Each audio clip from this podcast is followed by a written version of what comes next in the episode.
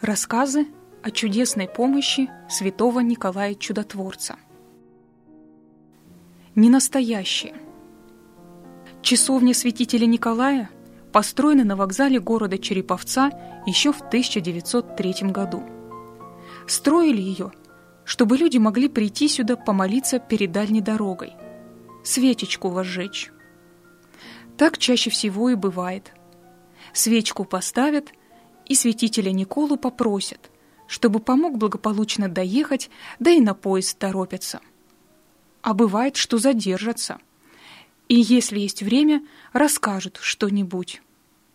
Вот что, например, рассказала одна пожилая женщина. Родилась я очень слабенькая. Думали, не выживу. Были у меня какие-то припадки, да еще и сильное косоглазие. В семье, кроме меня, было еще пятеро ребятишек. Жили мы бедно, хлеба до картошки досыта не ели. Про меня мама говорила. Уж прибрал бы Господь. Что уж растить не настоящую. А я все живу и живу. Мне, помню, вроде как-то и совестно было, что я не умираю, а только мешаю всем. Сестренкам иногда платьишки сошьют или валенки купят. А мне ничего. Только что не голая. Да я и не в обиде. Понимаю ведь. Не настоящая. Так и незачем мне. В то время телевизоров не было. У нас в красном углу, как и положено, иконы висели. И вот подошла я как-то раз к иконам. Гляжу, святой батюшка Никола Чудотворец прямо на меня смотрит. Куда не отойду, а он все равно только на меня и смотрит. И стала я его просить. «Батюшка Николай, сделай что-нибудь, чтобы я была бы настоящая, как все, и чтобы в припадках-то я не падала, да и не болела бы, да и глаза бы у меня хорошие были». Уж я и поплакала, помню. Дома никого не было — и меня никто не прогонял. Никому я не мешала. На другой день пришла к нам женщина и стала просить маму, чтобы та отдала меня к ее ребенку в няньке. Мать говорит ей, «Да что ты! Возьми ты хоть другую. Этот-то ведь у нас не настоящая, больная вся». А у меня сердечко замерло. Смотрю на икону, да про себя прошу — «Батюшка Никола, пусть меня, меня возьмет!» И вот женщина настаивает. «Нет, мне эту надо». Мама ей, «Ну, бери, да только сама ведь через два дня обратно приведешь». И увела меня эта женщина в поселок. Еды у них было вдоволь, не только картошки до хлеба, но и каши на молоке много, ешь досыта все ласковы со мной. А ребеночек у них спокойный, хорошенький. И стала я у них жить. Весной пришла в поселок мама с сестрами. Увидали они меня, да и говорят. «Ой, Нина, на хороших-то хлебах как ты похорошела! Да и глаза-то у тебя выправились, да и здоровенькая-то какая!» Еще помню. Сплю, и будет меня кто-то, за плечо тормошит. Открыла глаза, старичок стоит. «Чего тебе еще надо, Нина? Проси». А я ему, что мне еще просить? Ведь я теперь здоровехонькая. И на том спасибо, батюшка. С тех пор не бывало Николи на дня, чтобы я в храм не пошла. Так и выросла. Богу молилась и святителя Николая благодарила. А вот еще помню. Уже и замужем была, ребятишки маленькие были. Вечером устала я очень, прямо с ног валюсь. А на другой день Никола зимний. Все беспокоилась. Вдруг не встану утром, просплю. Просыпаюсь от того, что кто-то тормошит за плечо, да будет меня. «Нина, вставай, службу проспишь». Проснулась, никого рядом нет. мои все спят. Оделась, да и в храм скорее. Пока бежала, все еще чувствовала прикосновение руки, да голос тот слышала. Так вот и не оставляет меня святой батюшка Никола Чудотворец всю жизнь мою. Закончила женщина свой рассказ, последний раз вытерла слезы и заспешила на автобус.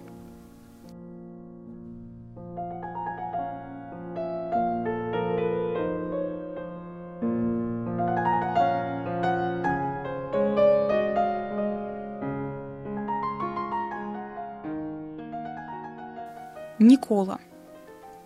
Случилось так, что мне с Тихого океана, где я служил на крейсере, через всю матушку Россию пришлось перебираться на Черное море по приглашению моего товарища. Но, приехав в Одессу, я с огорчением узнал, что друг ушел в плавание за границу.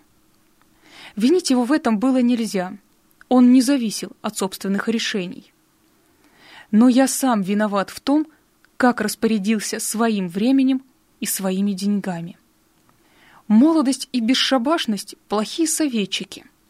И я вскоре остался без средств к существованию, растратив свои флотские деньги. И решил я поехать в Донбасс на заработки. Так, совершенно не планируя этого раньше, я оказался в Донбассе на одной из старых малопроизводительных шахт. Порой я уставал так, что, приходя в общежитие, валился на койку замертво, прямо в одежде. Новые друзья старались не шуметь, пока я спал. Скоро я втянулся в работу. Мозоли на огрубевших руках приходилось срезать ножом. Но мне нравилось, что я не пал духом и не сбежал, как некоторые. И все бы хорошо. Но случилась беда. В тот день мне так не хотелось спускаться в клете в шахту, Душа словно чуяла беду. Когда мы шли по штреку к забою, вдруг сверху треск, грохот, удар в левое плечо и руку, дикая боль в ноге и в завершении удар в голову и полет в никуда. Темнота. Очнулся я, засыпанный породой и грязью. Трудно было дышать. Обвал. Как нас учили, я начал понемногу шевелиться, искать свободное пространство вокруг себя. Левая рука была неподвижной. Пошевелил пальцами правой — работают. И стал я по камешку освобождать себя от плена земли, часто теряя сознание от боли. Но я не хотел умирать заживо погребенным верил, что завален частично и моя отчаянная борьба завершилась победой. Я освободился из-под завала. Вокруг была кромешная тьма и тишина. Я крикнул, позвав своих товарищей, но мне никто не ответил. Ощупав себя, я обнаружил на левой руке несколько ран. Из них сочилась кровь. Нога нестерпимо болела, но крови не было — я решил, что здесь закрытый перелом. Разорвав тельняшку, я кое-как перевязал руку. Снова стал кричать, но только эхо подземного царства насмешливо отвечало мне. Я забылся тяжелым сном.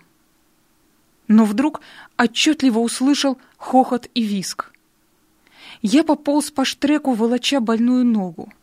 Шум и лай то усиливались, то отдалялись. Я отдыхал, стараясь найти хоть немного капающей сверху воды.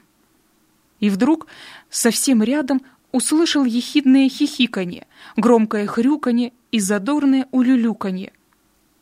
И я перекрестился.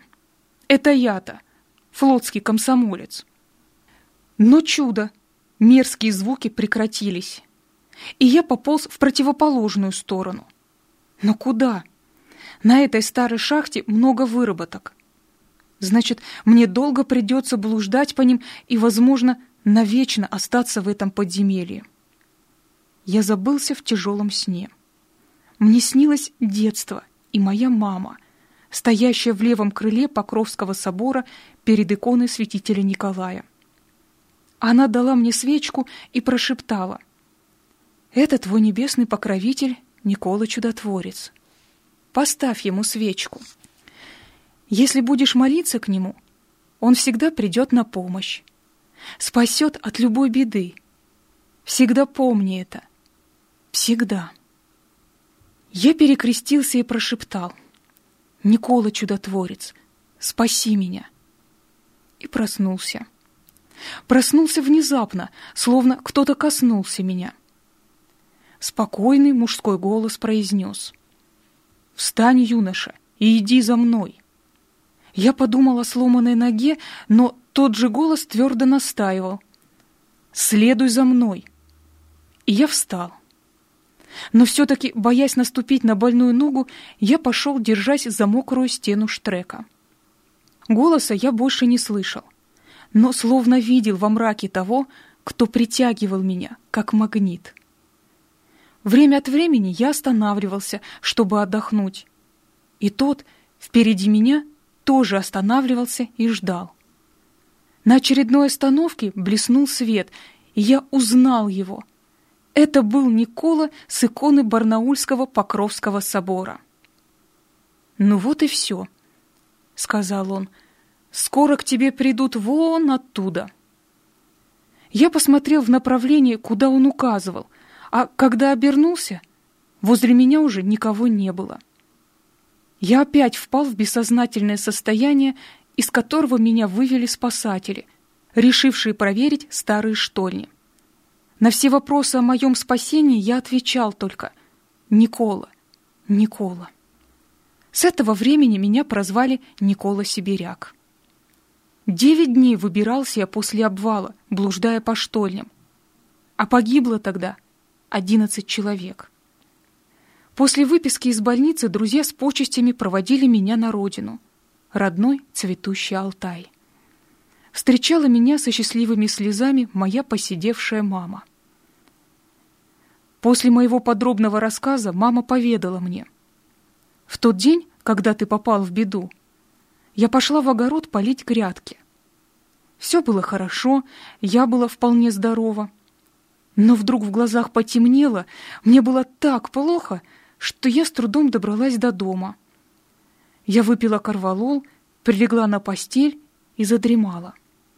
Мне приснился ты, окутанный черным облаком, в котором временами вспыхивала молния. Я была очень больна, и еще этот сон. Он снился мне несколько дней.